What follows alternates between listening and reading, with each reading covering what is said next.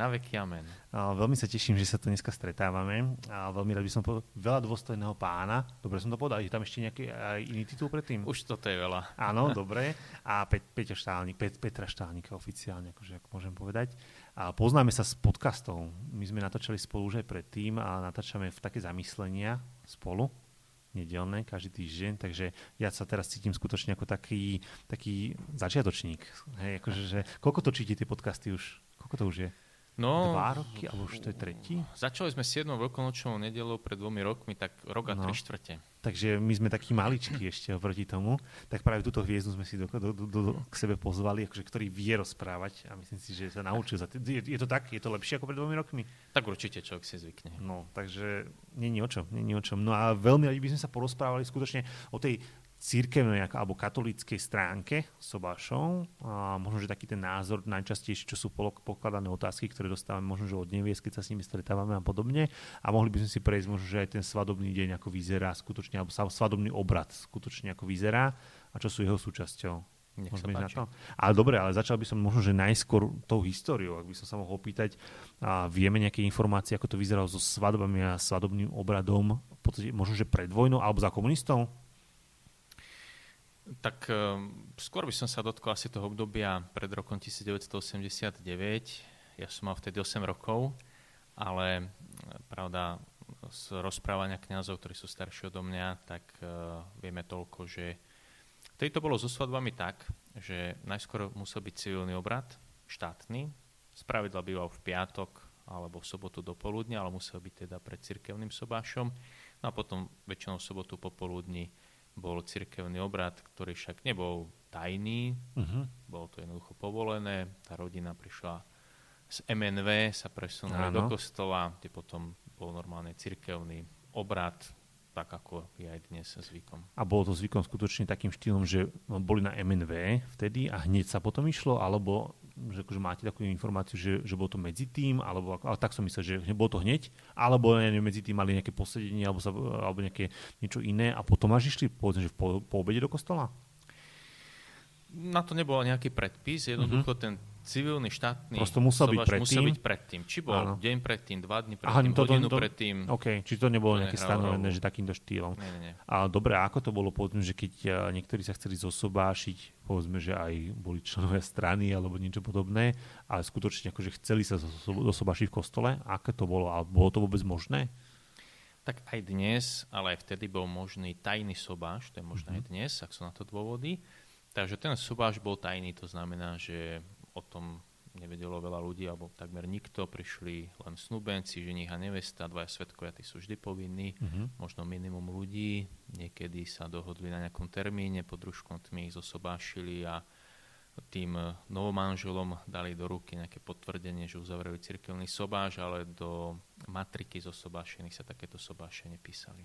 Bolo to skôr kvôli tomu, akože ich ochrane? Tak bola to ochrana aj tých manželov, Áno. Alebo to ochrana samozrejme kňazov. kniaza. No. No a veľmi ma zaujalo, že aj v súčasnej dobe je možný tajný sobáš. Čo to znamená? Alebo v akých prípadoch sa to môže napríklad toto diať?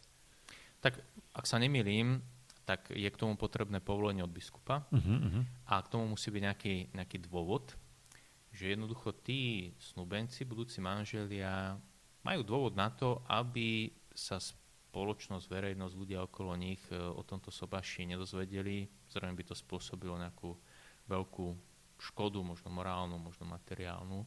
Takže za istých okolností je možný tajný sobaš. A ak ja sa môžem toto ešte opýtať, je nejaké niečo, čo ste už možno, že nazveme to, že počuli na to dôvod, alebo že konkrétne nejaký bol, aj keď, akože, keď je tajný, asi by sa to nemalo o tom veľmi rozprávať. Ale akože tak som myslel, že, že bol nejaký dôvod, ktorý by som povedal, ja neviem, skutočne bolo, že ja neviem, otec je tyrán, alebo niečo, možno, že až takýto, takéto niečo, alebo, alebo skôr, že či máte takú nejakú, nejakú skúsenosť. Ja s tým osobnú skúsenosť nemám, ešte som uh-huh. tajne nesobášil, ale naznačili ste asi taký správny dôvod, uh-huh. že väčšinou to môže byť problém rodiny z jednej alebo z druhej strany, ktoré sú jednoducho jednoznačne proti tomu sobášu a keby bol verejný, tak by to bol veľký problém. Možno až tá svadba by bola nemožná. Uh-huh. Možno mi teraz napadá um, nejaký, kto bol predtým v islame a teraz uh-huh. konvertuje na katolickú vieru nejaká žena, tak pre ňu by to bolo možno až životu nebezpečné. To, to, to súhlasím, to určite. Dobre, čiže vlastne a najčastejšie vlastne vec, čo bola, tak bolo vlastne samozrejme povinný a, na MNV sobáš. A ako to bolo? Podpisovala sa zápisnica na MNV a potom sa podpisovala zápisnica aj, aj v, a v kostole? Áno, no, cerkovná zápisnica bola určite vždy, ktorá sa archivovala, archivuje sa samozrejme dodnes. Stále máme povinnosť archivovať sobašné zápisnice, takže na úrade MNV sa podpísala štátna a potom v kostole cirkevná zápisnica. Ja som sa dozvedel, že uh, tí, tieto zápisnice sú na, iba na niekoľko rokov a potom sa skartujú? No ten predpis je aspoň u naš, našej dieceze 50 rokov sa musia archivovať uh, zápisnice uh, z cirkevného sobáša. A potom vlastne ale zostávajú tak na matrike zapísané, tak aby mohli byť dohľadateľné a podobne. Samozrejme, vedie sa matrika sobášených, ktorá sa neskratuje nikdy Takže tam ten záznam o sobáši, kto sa sobášil, s kým, dátum, svetkovia, rodičia, snúbencov, to je tam všetko zaznamenané. A opýtam sa takú otázku, je napríklad takáto matrika aj vlastne u vás na fare? Samozrejme, na každej fare. A, a aká je najstaršia, alebo aká, aká je datovaná, ak sa môžem opýtať? No problém je v tom, že my sme potom povinní po určitej dobe matriky odovzdať do štátneho archívu. Aha, OK.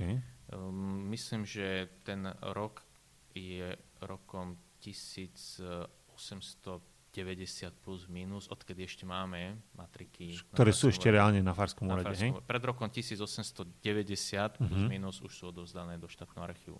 A je, ta, je akože máte takúto uh, tendenciu napríklad, lebo viem, že mali sme tu kamarátov, ktorí riešili vlastne presne takéto, že rodové a um, povedzme, že rod ako taký, že zháňali vlastne informácie o rodoch a práve sa dostávali do štátnych archívov, ktoré bolo, bolo to veľmi zaujímavá akože komunikácia s nimi, že ako získavali vlastne kto s kým a ako boli vlastne ako ich predkovia.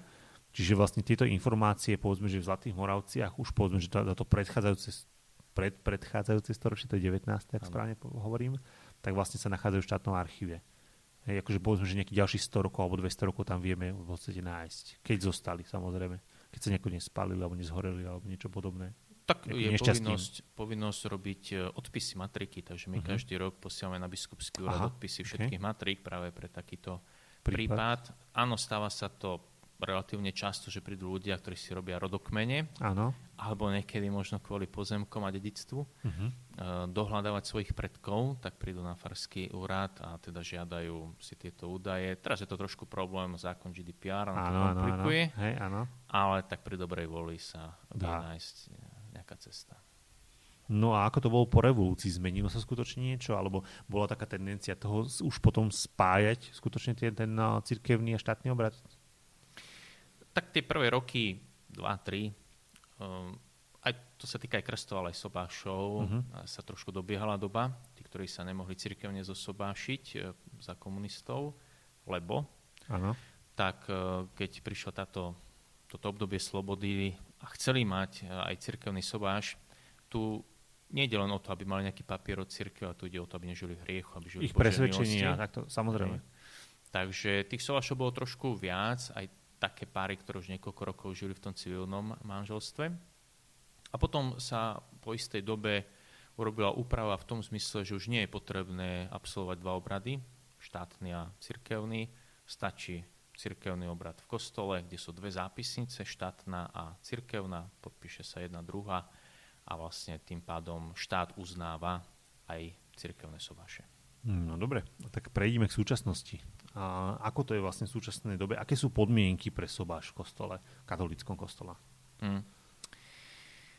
Podmienky. Tak e, prvá podmienka je, aby aspoň jeden z nich bol pokrstený v katolickom obrade, aby bol katolíkom, rímským katolíkom, pokiaľ chcú mať sobáš v rímsko-katolickom obrade. Čiže tu by som veľmi rád poukázal na takú dezinformáciu, možno až blud. V mnohých ľuďoch je to hlboko zakorenené, že k tomu, aby bola možná svadba v katolickom kostole, v katolickom obrade, je potrebné prvé sveté príjmenie. Aj birmovka, mhm. samozrejme, mm-hmm. lebo častokrát prichádzajú mladí na birmovku a otázka, prečo chceš ísť na birmovku, aby, aby. som sa mohol sobášiť v kostole. Čiže dá sa to úplne elegantne a v pohode bez birmovky, takže všetkých prosím, ktorí majú takýto jediný dôvod sa dať pobirmovať. Nech to zvážia. Je, nemusia kvôli tomuto. Čiže jeden musí byť pokrstený. Uh-huh potom už je možný ten obrad eh, v katolickom obrade. A opýtam sa, stalo sa také niečo, napríklad, že sme, ste mali aj obrad, ktorý bol spojený povedzme, že s krstom sobašný? Alebo to sa nestáva, väčšinou to býva tak, že keď to títo ľudia chcú, tak si to vlastne vyriešia povedzme, že predtým týždeň, dva, mesiac a podobne, že aj povedzme, že prvé svety príjmania aj birmovku, keď sú presvedčení, sú na to pripravení a potom majú sobáš. Alebo sa to môže spojiť aj do jedného. Môže sa to spojiť samozrejme, uh-huh. aj sa to stáva. Uh-huh. Niektoré páry, ktoré už žijú spolu a majú deti, tak sa skôr rozhodnú, pretože dieťa pokrstia hneď po narodení a keď trošičku je väčšie, tak sa potom zosobášia. Uh-huh. Niektorí zvolia tú cestu, že hneď pri sobašnom obrade, po sobašnom obrade lepšie povedané, nasleduje potom aj obrad krstu dieťaťa. Dobre, ale možno, že som myslel skôr práve ten pár samotný. Príklad akože, že nevesta alebo žena je katolíčka a mm, on sa chce stať katolíkom, je o tom presvedčený a podobne, môže sa to spojiť, že napríklad v rámci jednej svetej omše by bol aj, po, povedzme, že nazvime to aj po krste, alebo že by chcel prijať, povedzme, že krst má, ale chcel by prijať, povedzme, že na prvé svetej príjmanie aj birmovku, je to možné? Rozumiem. Uh, prednedávnom, v decembri, som mal uh-huh. práve takýto prípad, uh, kedy žili spolu v civilnom manželstve už neviem presne, asi 15 rokov. Uh-huh. A on sa rozhodol prijať katolickú vieru, a teda katolický krst, čiže on bol nepokrstený, ona bola iba pokrstená. Uh-huh. Tak vtedy sa to robí tak v prípade dospelého, ktorý sa krstí a žije už v civilnom manželstve, že pri Svetej Omši je pokrstený, potom je obrad sobáša, že ich zosobášime. Uh-huh. Ten, ktorý bol pokrstený, je pobirmovaný uh-huh. a potom ešte podstate prvýkrát príjme Eucharistiu, čiže aj na prvom svetom príjmaní. V jednej svetej omši príjme hneď 4 sviatosti. To je náročné. Myslím si, že akože aj na logistiku toho celého asi. No, tak je to trošku také komplikovanejšie, hey, hey, ale áno. je to taká radosť. Áno, akože zase, ja si myslím, že práve, no, ja som to zažil párkrát, skutočne takéto niečo, asi dvakrát som to zažil a bolo to vidieť, že tí ľudia to chcú, boli o tom presvedčení a je to, je to super. Je to krásne vidieť, prosto, že keď je niekto o niečom presvedčený a že, prosto, že to chce, tak myslím si, že to je viac, ako sme si boli na tú birmovku, že idem na birmovku len kvôli tomu, aby som sa mohol zosobášiť alebo niečo podobné. No dobre, a, a sú ešte nejaké iné podmienky okrem toho krstu, ktoré musí splniť povedzme, že pár alebo obidvaja? No, ono veľmi záleží, výber miesta, to znamená farnosti, v ktorej chcú mať snúbenci sobáš. Lebo záleží, či aspoň jeden z nich býva v tej farnosti, uh-huh. alebo nie. Tu vždy prichádza trošku taký problém, lebo církev nezaujíma trvalé bydlisko. Nám je to šumafúk, ano. čo má ten človek v občianskom napísané. Dôležité je tzv. kanonické bydlisko, cirkevné bydlisko. Čiže tam, kde človek reálne býva, tam získava kanonické bydlisko.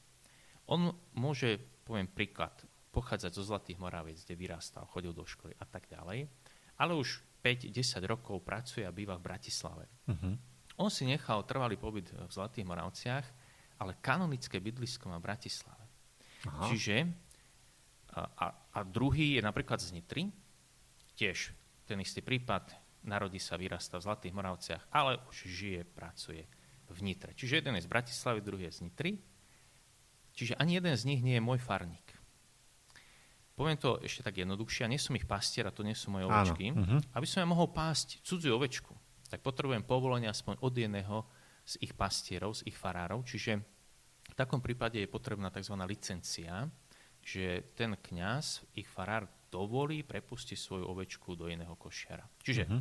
toto treba vyriešiť, ak je takýto prípad, doniesť licenciu. Potom samozrejme krstné listy.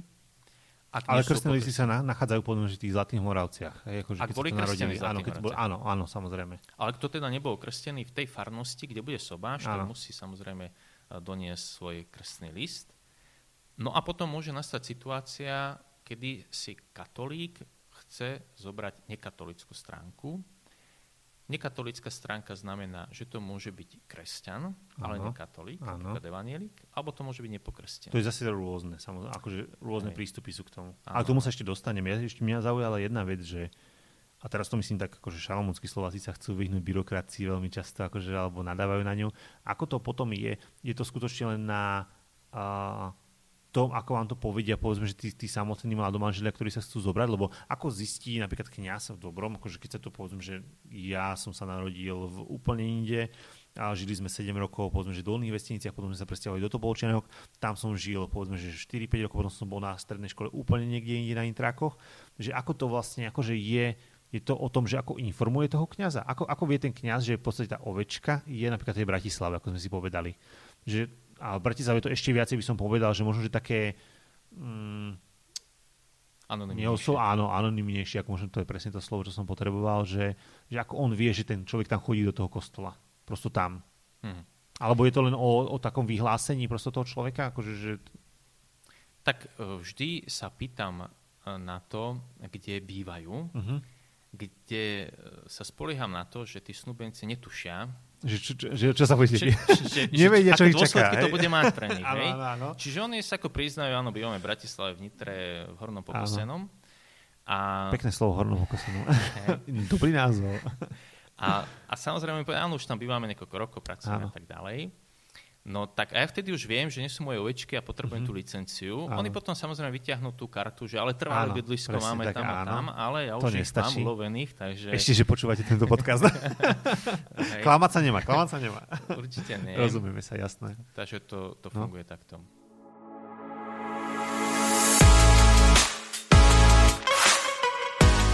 No, skončili sme pri tom, ako tento, ako v podstate ich vyspovedáte tomto smere, Áno. že majú povedať vlastne, kde, kde sú alebo kde reálne bývajú, že nie, akože nie je samotné trvalé bydlisko, ale, ale bývanie. A čo sa deje potom? No, ak je všetko administratívne v poriadku, uh-huh. tak potom sa dohodne termín predmanželskej prípravy. Preto je no, dôležité, odporúča, odporúča sa, sa. Uh-huh. aby prišli tí snúbenci aspoň 3 mesiace pred plánovaným sobášom kvôli tejto administratíve.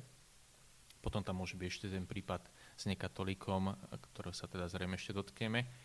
Tam je treba dispens žiadať od biskupa. Ale teda predmanželská príprava, ktorá môže mať rôzne formy. V podstate je tu taká snaha na Slovensku to jednotiť, aby tá predmanželská bola rovnaká, príprava bola rovnaká. Uh-huh v podstate ide o taký projekt, ktorý schválila KBSK, to znamená Konferencia biskupov Slovenska, 9 prednášok na rôzne témy. Do tej prípravy sú zapojené aj manželské páry, ktoré prednášajú tie jednotlivé témy, čiže nielen kňazi, v podstate kňazi majú len dve také uh, cirkevné, by som povedal, prednášky, ale zo života manželského hovoria tieto manželské páry. Dobre, a je to pravda, že to musí trvať rok? Alebo skutočne tie tri mesiace sú minimum? Lebo ja som dokonca započul niečo také, že sa hovorí o tom, že tý, tá príprava by mala trvať rok a majú byť viacero, potom, že práve tých 9 víkendov alebo niečo podobné. Či to je milná informácia? To je milná informácia. Opakujem, tri mesiace by uh-huh. to malo byť pred sobášom, nahlásenie sobáša tých troch mesiacoch sa dá absolvovať tá predmanželská príprava. Niekde to robia tak, ako u nás v Zlatých Moravciach formou víkendu. Začneme v piatok večer, skončíme v nedelu na obed. Môžu aj spať, hej? Normálne, ako môžu sa ísť vyspať domov. Jasne, dobre, dobre, ja, pre istotu. Hej, to nie je s ubytovaním. To je v podstate dve prednášky sú v sobotu uh-huh. do poludnia je obed, dve prednášky v sobotu popoludne o 5. V sobotu sa končia, ešte v nedelu dve prednášky. Píšu z toho testy? nepíšu testy, uh-huh. ani sa nejakým spôsobom nezapájajú tak hromadne. Uh-huh. Medzi sebou majú také Skôr úlohy. diskusia medzi sebou, hej? Hej, hej, hej. My sme boli raz na jednom takom, že a po manželskej, to, bol, to boli také stretnutia, tiež to bolo vlastne akože veľmi, veľmi zaujímavé, bolo to tiež v Zlatých Moravciach, v Eminenti to začínalo. A asi na podobnej báze to bolo možno, že podobné v niektorých veciach asi predpokladám tak akože, keď sa, my sme sa rozprávali väčšinou medzi sebou, skutočne, akože ne, neriešili sme s nikým iným a nikto iný sa nás nepýtal, skôr akože medzi manželmi sa rozprávali, alebo budúcimi manželmi. Takže asi taký štýlom podobne. Možno, že... A, asi áno, predpokladám, uh-huh. že hej, ja len jednou vetou, že uh, trošku je problém v tom, že pred tou svadbou je príprava je administratíva, nejakým spôsobom sa staráme o tých snúbencov. Uh-huh. Až keď sa zosobášia sú manželia, Už tak nie. ten záujem asi opadne asi z oboch strán, poviem to uh-huh. tak že však sú rôzne projekty aj pre manželov, lebo manželstvo nie je jednoduchá vec to žiť, to svadbo už len začína, oni netušia, do čoho idú. Preto ste kniaz, hej, že to je jednoduchšie, hej? Takže treba, treba sa aj o to manželstvo potom určite starať. No dobre, a možno, že by sme mohli povedať si ešte o tej príprave. Viem, že v Bratislave sú také obrovské hromadné prípravy, ktoré sú možno tiež práve takýmto víkendom riešené. A ako to je? Môžete tú prípravu absolvovať kdekoľvek, alebo ako to je? Vlastne je to na tých budúcich mladomanželoch? Áno, môžu absolvovať v podstate kdekoľvek na Slovensku, alebo teda aj v zahraničí. Treba však tedy priniesť potvrdenie o tom, že absolvovali napríklad v tej Bratislave takúto prípravu, donesú potvrdenie na Farský úrad, kde sa budú sobášiť a je to úplne v poriadku. Dobre, a ešte jeden papier treba, keď niekto je z inej farnosti, alebo ako to je, alebo, alebo samozrejme ešte aj ohľadom, tento, ohľadom krstného listu, predpokladám. To treba tiež asi, to je jedna z papierovačiek, ktoré, na ktorú treba myslieť však. Určite áno, pokiaľ tí snúbenci nie sú pokrstení v tej farnosti, ktoré budú uzatvárať sobáš, uh-huh. tak potrebujú doniesť krstný list z tej svojej farnosti, kde boli pokrstení a potom ten prípad, ktorý sme už spomínali, ak ani jeden zo snúbencov nemá kanonické bydlisko, nebýva, reálne áno. nebýva uh-huh. vo mhm. farnosti, kde bude uzatvorený sobáš, tak musí aspoň jeden z nich priniesť tú licenciu. No dobré, a dotkneme sa ešte toho, že keď skutočne je to možno, že zmiešané manželstvo v tomto smere, že jeden z nich je povedzme, že ateista hej, a jeden je katolík, ako to funguje? Alebo tak, aké sú tam ešte papiere, ktoré vlastne by mal podpísať? Lebo viem, že sa tam niečo podpisuje. Uh-huh. Tak uh, pojem zmiešané manželstvo, mixta religio, sa používa na manželstvo medzi katolíkom a druhá stránka je síce nekatolická, ale je pokrstená, čiže je to kresťan. Aha, okay. evanielik. Uh-huh. Katolík s evanielikom som to jednoducho, tak uh, jednoducho vysvetlil. To je mixta religio, zmiešané manželstvo. V takomto prípade treba takisto dispens od uh, biskupa, uh-huh. Ktorý je trošičku iný ako v prípade, kedy sa berie katolík s nepokrsteným človekom. Aby bol takýto sobaž, takéto manželstvo platné, tak platnosti sa vyžaduje dispens. To znamená, že biskup dovolí katolickej stránke zobrať si nekatolíka. Dobre, a opýtam sa napríklad, je to rozdiel v tom prípade, keby príklad bol, že ženich je z islámu alebo úplne iného vierovýznania ako, ako katolického? Ano. Alebo ako kresťanského, tak? Áno, je nepokrstený. Uh-huh. Čiže vlastne akože toto a, kňaz, alebo v podstate a církev berie to takým štýlom, že v podstate keď je niekto nepokrstený, a akékoľvek iného vierovýznania, tak spada pod túto vlastne akože kategóriu, ak to tak mám povedať. Áno? Áno, presne tak. A čo sa tam pýtajú vlastne, alebo čo podpisuje konkrétne ten človek, ktorý je nekatolík? No, tak uh, niečo podpisuje katolická stránka, uh-huh, uh-huh. niečo podpisuje nekatolická stránka. Ale podpisuje sa to pred sobášom, všetko sa to rieši dopredu, hej, akože bavíme sa napríklad týždeň predtým, alebo, alebo tie tri mesiace predtým, keď sa to začne vybavovať, sa im ukážu, toto to, to, to musíte akože akceptovať tak. Áno, Nemusíte, ale keď to chcete, keď tak chcete, áno. áno. Takže áno. tam v podstate ide o dve veci. Prvá vec je samotná žiadosť. Katolík uh-huh. žiada svojho biskupa áno. o tento dispens. K žiadosti sa potom prikladá tzv. osvedčenie. Uh-huh. To znamená, že na tom osvedčení katolická stránka sa zavezuje, že urobí všetko, čo bude v ich silách, aby ona sama nestratila katolickú vieru, vieru uh-huh. a potom zároveň, že sa bude snažiť svoje deti pokrstiť v katolickej viere, ale nielen pokrstiť, ale aj vychovávať. To je úloha katolickej stránky. Uh-huh. Nekatolická stránka berie na vedomie práva a povinnosti, ktoré vyplývajú katolickej stránke z jej viery, čiže ten nekatolík sa nezavezuje k ničomu. Uh-huh. On len povie, že áno, viem, že si beriem katolíka. Rešpektujem to rešpektujem mm-hmm. to, beriem to na vedomie, viem, čo sú práva a povinnosti katolika, beriem na vedomie. Čiže nie je to tak, že by tá nekatolická strana sa zavezovala v tom, že deti musia byť vychovávané katolícky. Priznám, že toto som ja si myslel, že to tak je. Nie, tak toto nie je, to je povinnosť katolíckej, katolíckej strany. strany. Tak to som sa aj ja niečo nové dozvedel ktorá sa uh-huh. zavezuje k tomu, že urobí všetko, čo je v jej sile. Áno, vie si, že nie je to zase ako, že, že nazvime že, to, že dogma, že, slúbujem, hej, že to že musí to byť bude. prísahám, áno, ale skôr je to o tom, že prosto, že snaží, aby sa snažili, aby to tak bolo. Hej? Hmm. A napríklad možno sa odbočím od tejto témy, keď sú deti, potom keď sa idú pokrstiť, tak zase musia dost, požiadať nejaký dispens, keď, alebo toto nemá, nemá s tým nič spoločné, napríklad, že keď je zmiešané manželstvo takto. Nie, to už nemá nič spoločné, uh-huh. dokonca pri krste môžu byť obidvaja rodičia nepokrstení uh-huh. a mhm. neveriaci. Tam sa musí niekto zaručiť, že ano. to dieťa bude vychované v katolíckej viere. Môže to byť stará mama, môže to byť krstní rodičia. Uh-huh. Čiže pri krste už toto neplatí. Hm, veľmi zaujímavé. No dobre, a máme za sebou absolvovaný kurz, ktorý je, ako sa volajú sa napríklad tie časti jednotlivé, alebo že, že čo sa tam najčastejšie preberá. Máme nejaké tých, tých 9 tém, ktoré sú, vieme ich Pamätáte si ich? Lebo ja si nepamätám. Fú, asi všetkých 9 neviem povedať, ale niektoré áno. Možno, že okruhy. V podstate ja teda, čo mám prednášky, tak to je, to sú sviatosti, nakoľko manželstvo pokiaľ ho uzatvárajú obidvaja pokrstení, je uh-huh. sviatosťou. Ak je jeden nepokrstený, tak to nie je sviatosť. Aha, to je tiež zaujímavé. Hej, sviatosť je iba medzi dvomi pokrstenými katolíkmi. Čiže sviatosti, potom je tam prednáška. A ako to je potom, ak sa môžem opýtať, keď, keď sú akože zmiešanom, tak, alebo zmiešanom, ja si to nenazývam správne, že keď jeden, chápem, jeden katolík, katolík je jeden povedzme, že ateista, tak ako to je, lebo sa hovorí o tom, že vlastne vysluhujete si sami sviatosť. Tak ako je to potom v tomto prípade? No to manželstvo je platné, pokiaľ Áno. sú tam dodržané všetky predpisy, dišpenzie a podobne, ale nie je sviatostné. Je to len prirodzené manželstvo, uh-huh. hej, ale ale ak by ten druh, tá druhá stránka časom prijala katolický krst, tak by to akože vieru, tak v podstate tá milosť uh-huh, tam ako by potom... Vstupila. Čiže vlastne, ak sa môžem opýtať teraz zase po tej cirkevnej stránke alebo duchovnej stránke, tak vlastne ale, ale prichádza na nich tá milosť, keď akože v podstate, alebo nie. Akože teraz sa pýtam tak možno, že tak laicky to hovorím, a skutočne vlastne, že keď, keď je to sviatosť, tak dostáva nejaké milosti, v podstate vďaka tým sviatostiam. Takže a, ako keby ten pár, povedzme, že nazvime to tak väčšinou asi pravdepodobne zo ženskej, z nevestinej strany sú práve tí katolíci, povedzme, tí katolíci a kresťania katolíci, tak nedostanú tie milosti, až kým v podstate napríklad ten, tá druhá strana sa nestane, nepokrstí. Dostávajú tie milosti potom? Akože ja viem, že to je už možno, že hlboká teológia, tieto, ale tak ma, ma to tak zaujalo v tomto smere, to som tiež nevedel. Hej, rozumiem. No, tá katolická stránka tým, že uzatvorí e, cirkevný obrad uh-huh. s mhm. dišpenzom, samozrejme, ano. s nekatolickou stránkou, ano. tým pádom nežije v hriechu. Uh-huh. Hej, čiže nežije v stave bez Božej milosti, lebo ano. hriech nás oberá, ťažký hriech nás oberá Božiu milosť. A teda môže pristupovať k sviatostiam. My uh-huh. máme sedem sviatostí.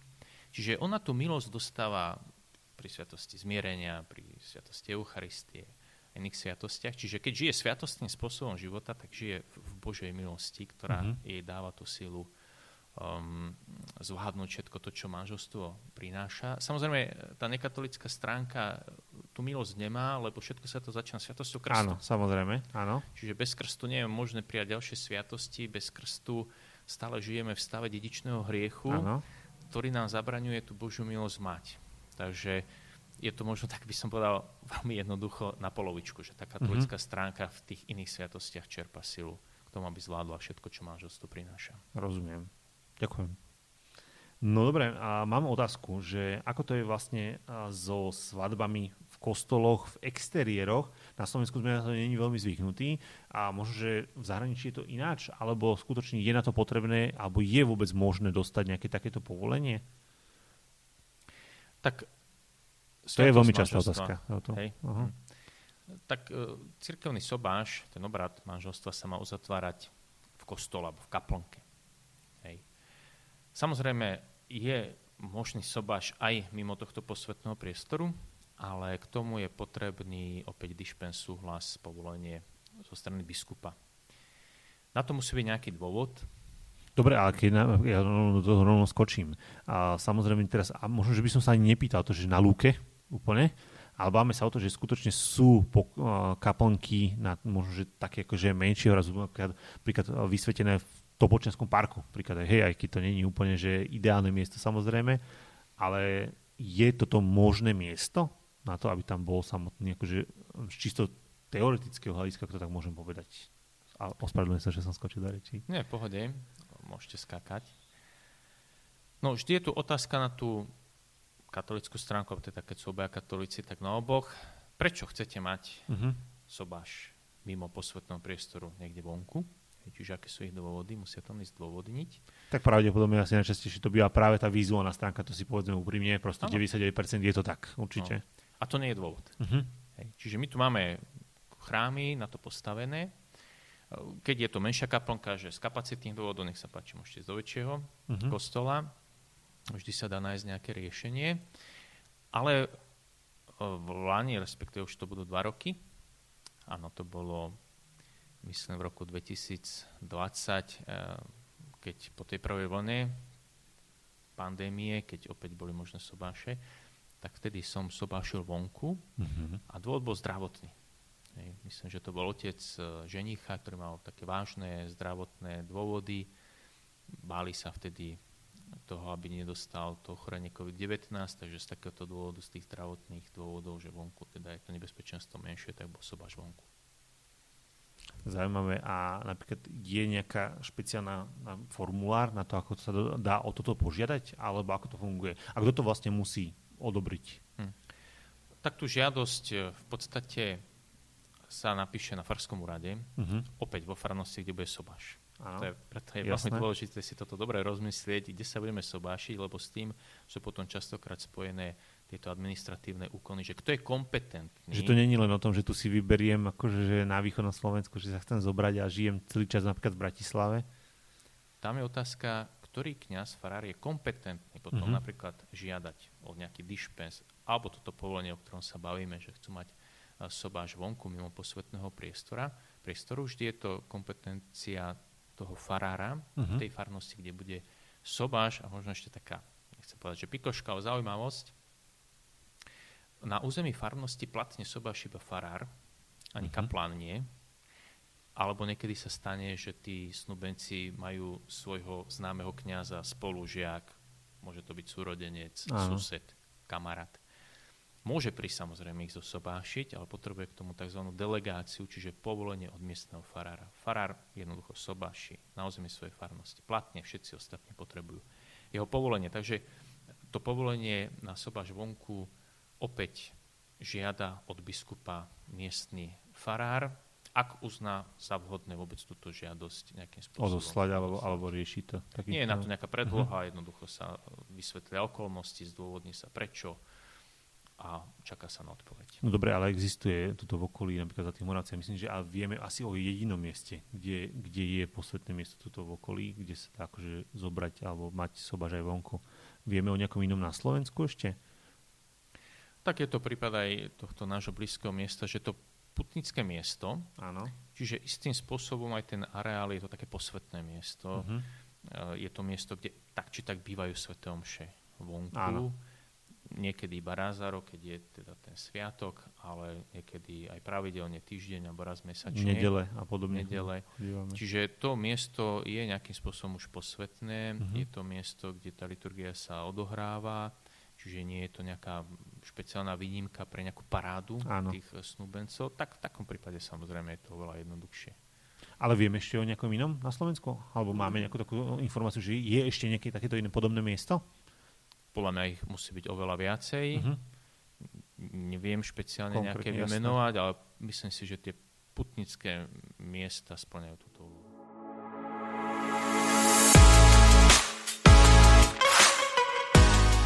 No dobre, ako to začína v podstate, keď sa bavíme o samotnom obrade?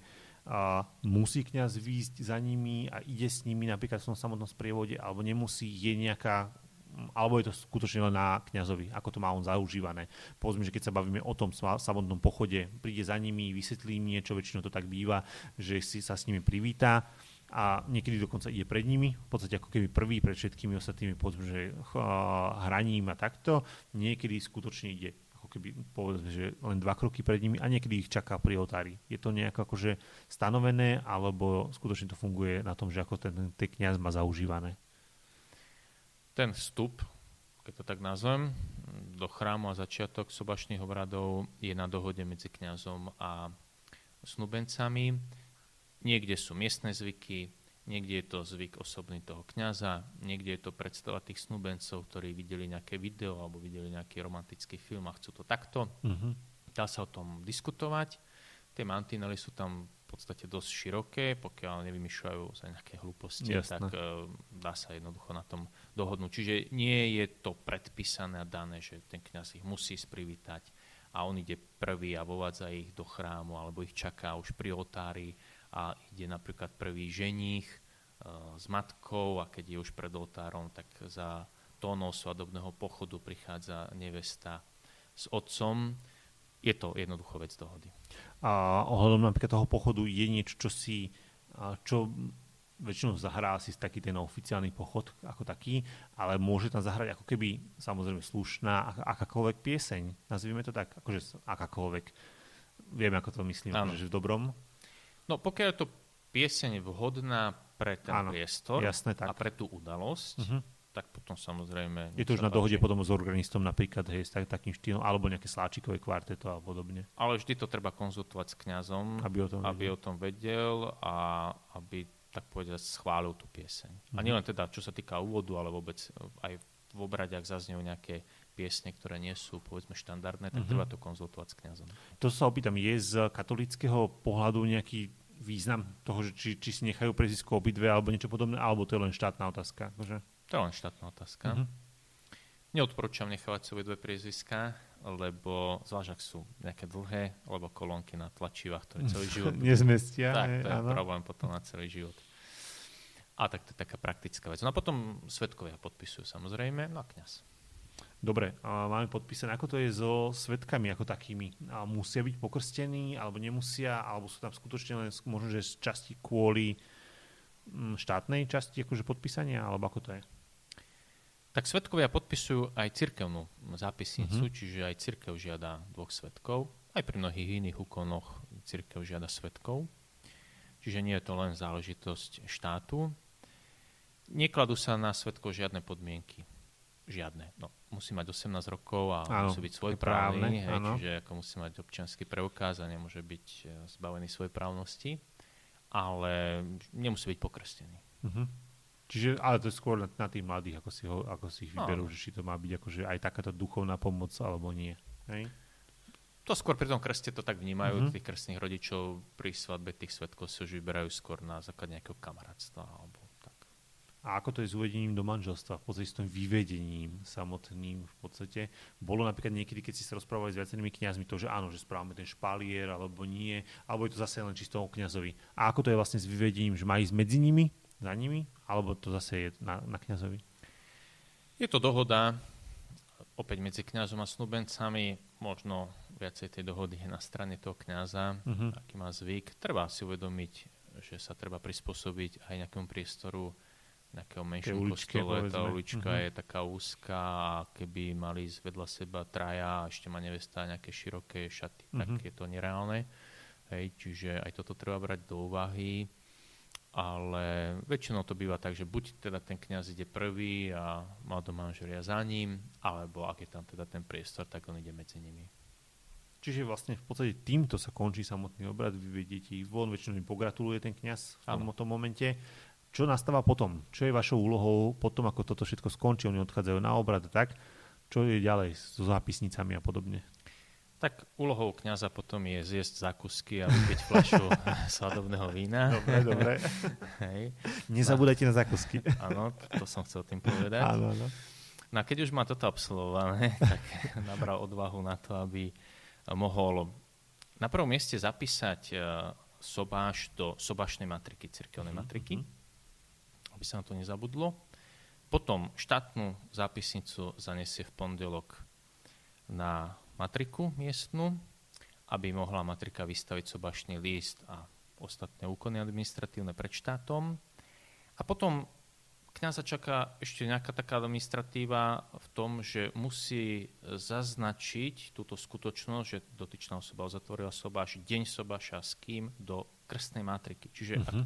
jeden z nich alebo obaja boli krstení vo farnosti, kde prebehol sobáš, tak ten kňaz okrem toho, že do sobášnej matriky zapíše všetky údaje o sobáši, do krstnej matriky ešte vpíše poznámku, že Joško Mrkvička uzatvoril sobáš e, 19.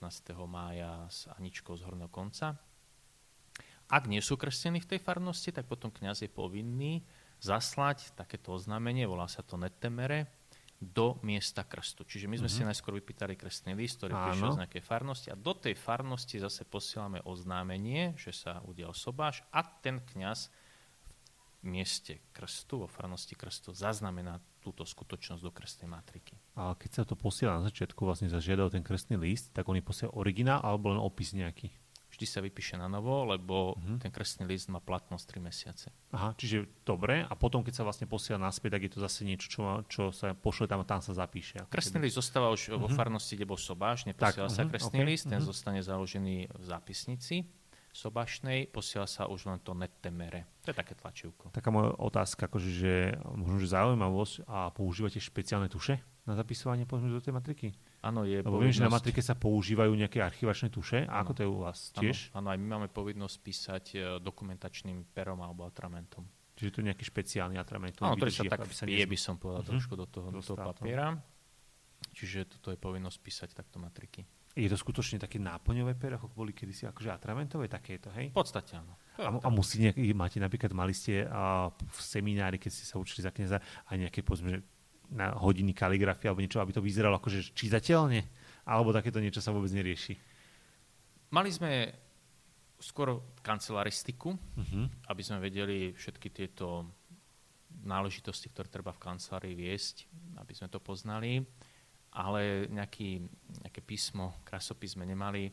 Ak ten kňaz jednoducho nevie pekne písať, tak mm-hmm. vtedy môže tie matriky samozrejme písať aj niekto iný. Požiadať niekoho ďalej. To je zaujímavé. Je veľmi drahý taký tuš? Alebo no. je to no. taká štandardná, akože nie je to nič hrozné? Nie, nie, nie. nie. Hej? A vyvidli sme ich, zapísali sme ich a potom už vlastne dostali aj sobášny list. Bolo by fajn, keby chodili do kostola. Však. Čo nastáva vlastne, akože, že, že potom, mm, skutočne sme to už možno že spomenuli, že bolo by zaujímavé sa starať o, o tých mladomanželov, aj potom existujú v podstate nejaké kurzy, alebo ako to býva? Alebo je to už čisto fakt, a asi to na tom páre, ako chce? No, to by bolo na takú hlbšiu, dlhšiu debatu vôbec o stave cirkvy alebo viery, ale v krátkosti, tá ponuka tu aj je uh-huh. pre manželské páry. Um, aspoň každej dieceze určite, určite je centrum napríklad pre rodinu, mm-hmm. robia sa rôzne duchovné obnovy, cvičenia pre manželov, kde sa im o deti postarajú samozrejme za ten čas. Takže tá ponuka tu je, je aj dopyt, určitý dopyt je. Ale povedzme si na rovinu, že väčšina tých eh, párov, ktoré sa sobašia v kostole, tak eh, častokrát sú to ľudia bez viery. Mm-hmm. Takže je to v kostole krajšie. Hej. Alebo stará mama tlačí na to, tak už teda máme ten sobaš v kostole. Čiže ten sobaš prebehne, manželstvo je uzatvorené, ale vo väčšine prípadov tam nejaký kontakt s vierou, s cirkvou, s Pánom Bohom aj končí. No. no a teraz ste mi možno, že nahrali, tak moja otázka znie, kto by sa skutočne nemal brať v kostole? Taký osobný názor, možno, že skúsme tak. No, Alebo prečo by sme sa radšej, že ten človek by si to mal asi rozmyslieť, že akože dobre, áno, a je to tak skutočne veľa ľudí to rieši v tom kostole, možno, že to je, lebo je to pekné. A komu by si to neodporúčili? No tu je trošku problém v tom, že ak je niekto pokrstený katolík a nechce žiť v hriechu, uh-huh. teda chce žiť v Božej milosti, ktorá je ku spáse potrebná, aby teda žil v tejto milosti a bez hriechu, potrebuje uzatvoriť cirkevný sobáš. Hm? Čiže on reálne vieru nemá, ale uh-huh. teda je pokrstený katolík. Čo ho viaže už vo svedomí, má práva a povinnosti. Jedna z povinností je uzatvoriť manželstvo pred tvárou cirkvi. Ale určite, ak ten človek vieru nemá, hej, a, tak by som to zvážil.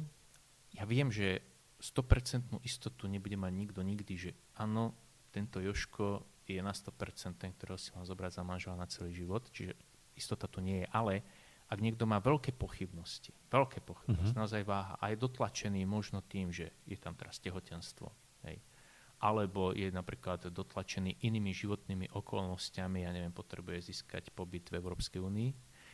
Povedzme si dokonca aj také veci, ako napríklad dostať hypotéku v súčasnej dobe. Už aj to je otázka, akože, že povedzme si úprimne, áno, je to tak.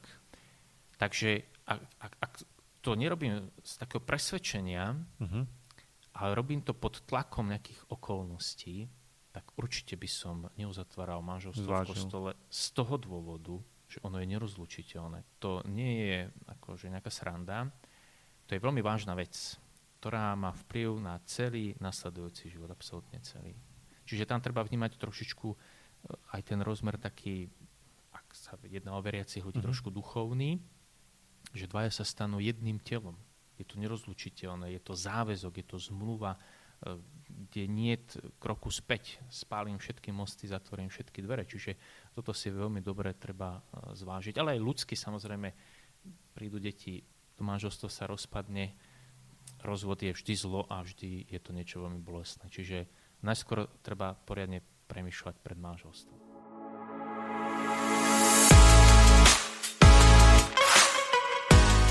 Viete, na všetko v živote máme papier. od všetkého máme papier. Keď len zaplatíte za smeti, tak máte od toho papier. Keď si kúpite topánky, tak si odložíte papier, keď bolo treba reklamovať. A keď vás zastaví policajt, tak e, vždy od vás pýta papiere a nikto z nás tomu policajtovi nepovie, Ja nepotrebujem. ja viem šoferovať. Ja k tomu nepotrebujem papier, aby Mhm. som šoferoval. Mám za sebou už 10 rokov, šoferujem bez vodičáku, bez nehody, akože funguje to, šlape to. Ja vám nepotrebujem dávať nejaké papiere. Všetci s roztrasenou rukou vyťahujeme občiansky, vodický, Všetko. poistka, Mhm. technický. 300 papierov. Ale keď príde na tému manželstva, papier odrazu nepotrebujeme. Lenže to nie je o papieri. Problém je niekde inde. A Vtedy sa obratím väčšinou na mužov a hovorím, viete, vy ste chlap, muž, a napriek tomu nemáte, poviem to slušne, odvahu, Mhm. klaknúť si pred tou ženou na koleno a povedať jej, si žena môjho života, ja ťa milujem z celého srdca, nechcem žiadnu inú a nech sa stane čokoľvek, tak budem vedľa teba, chcem s tebou žiť, chcem s tebou vychovať naše deti, chcem vedľa teba zomrieť, chcem s tebou prežiť celý život a ja ti dávam slovo, že takto to bude a nezdúbkam a neutečiem. Dávam ti svoje chlapské slovo. Pred tou ženou, pred rodičmi, pred Bohom, pred celým svetom. A keďže ten chlap nemá odvahu urobiť toto, to je záväzok, to je zodpovednosť, to je spálenie všetkých iných možností, to je vylúčenie všetkých iných žien zo svojho života, ty si moja jediná, on nemá na to odvahu, tak sa skrie za nejaký papier. Že ja k tomu papier nepotrebujem. Čiže to nie je o papieri, ale to je o záväzku. Odvaha zobrať záväzok. Zobrať zodpovednosť na seba. No a potom sa obratím väčšinou na tú ženu, ktoré sú také citovejšie. Áno, to je citovejšie. Tam, tam treba Toto bolo cez na to ego, áno, a teraz Toto to, cez áno, rozum a áno. ego a, a tie ženy. A ich sa tak opýtam na rovinu a hovorí mi jej, vám to nevadí, že on toto nie je ochotný a schopný pre vás urobiť? Vám to nevadí, že vy ste mu v podstate dobrá na to, aby ste navarili, ožehlili, oprali a večer ešte išli s ním do postele. On má všetok servis. Mhm. On má všetko postarané a nie je ochotný preto urobiť to, aby, aby vám takýmto spôsobom dokázal, že ste jeho jediná. Väčšinou tie ženy už také slzičky potom, aj, Mhm, že ja by som aj, ale však keď on sa nechce a ja ho mám požiadať o ruku, tak im hovorím, prosím vás, že nie je jediný. Nie je jediný. Áno. Akože jednoducho, keď to nie je schopný urobiť za 5 rokov, podľa mňa 5 rokov je deadline. Mhm. Keď sa do 5 rokov nerozkývajú a nepovedia si, tak uh, chceme byť manželia, alebo nechceme, alebo že niečo riešiť po 5 rokoch sa poznajú úplne teda dostatočne. Takže väčšinou je to problém na tých uh, mužských stranách, že oni nie sú toto ochotní urobiť. A tie ženy zo strachu, Že by mohli o neho prísť? že by o neho Mhm. mohla prísť, že už možno si nenájde iného. Ja, ja chápem, že už tam po istom čase vznikne aj nejaký vzťah, tak oni to nejakým spôsobom tolerujú, hoci nie vždy sú z toho, z toho nadšené. Čiže to chcem povedať, že to nie je papier, ale to je záväzok. Lebo ten papier v konečnom dôsledku im nedá církev. Ten Mhm. papier si idú zobrať od štátu, sobašný list, čiže um, papier im nedáva církev. A keď už dôjde už poslednou vetou do takého stavu to manželstvo, že tam rozvod, tak je to zaujímavé a je to logická chyba. Oni uzatvoria manželstvo v cirkvi, čiže dostanú nejaký produkt, keď to poviem takto komerčne od cirkvi, Mhm. ale idú ten produkt reklamovať ku štátu. Štátu. Mhm. Hej? To je ako keď si kúpim topánky a potom ich idem reklamovať do mesiarstva. Hej? Že to nemá logiku. Lebo vedia, že v cirkvi ten rozvod teda neexistuje. Takže ešte som mal taký pocit, že toto by mohla byť taká zaujímavá otázka. A je to skutočne takým štýlom, že alebo vnímame, alebo vnímate takú, to, takú vec, že keď sú mladý pár, povedzme, že ako sme sa bavili 5-6 rokov chodia spolu, mm, to dlhé obdobie chodenia je väčšinou pri tých pároch mladších a povedzme, že keď sa spoznajú, napríklad keď, keď akože vás sa asi na toto pýtate, že koľko sú spolu a podobne, povedzme, že tí starší páry sú napríklad rok, dva a už vedia, v podstate, alebo dokonca niekedy o mesiacoch sa bavíme. Mali sme pár, ktorí sa poznali 2-3 mesiace a už sú spolu 10 rokov a zobrali sa. Čiže býva to skôr pri tých mladších, to dlhšie chodenie? Na to sa nedá odpovedať, uh-huh. že mladší alebo starší. Na to schéma nejaká neexistuje. Štatistika však hovorí, že rozvodovosť je paradoxne vyššia pri Mhm. tých pároch, ktoré pred uzatvorením manželstva už spolu nejakú dobu žili. Takže to sú tvrdé čísla, ktoré hovoria, že aj keď si vyskúšame toho druhého, to nie je záruka, že to bude fungovať z tých dôvodov, ktoré som už spomenul. Ale trend je taký, že samozrejme sa berú ľudia už po 30 pred uh-huh. 40 uh-huh. Pred tým rokom 89 to boli 20 roční, dneska už tak 35 a vyššie.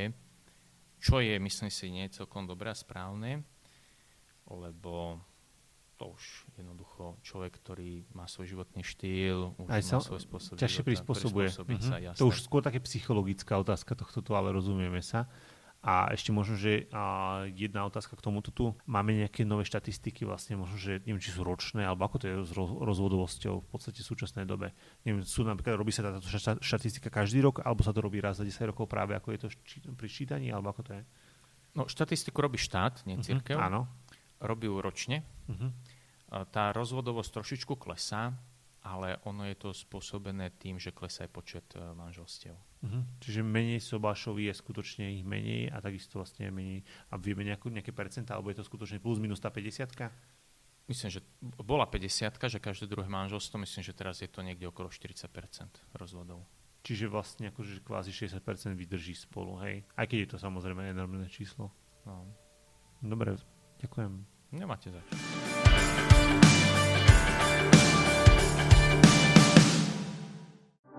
Lubeľa, keď sa vzniká za podpory niečo modré, časopisu Svadba a Alka Studio.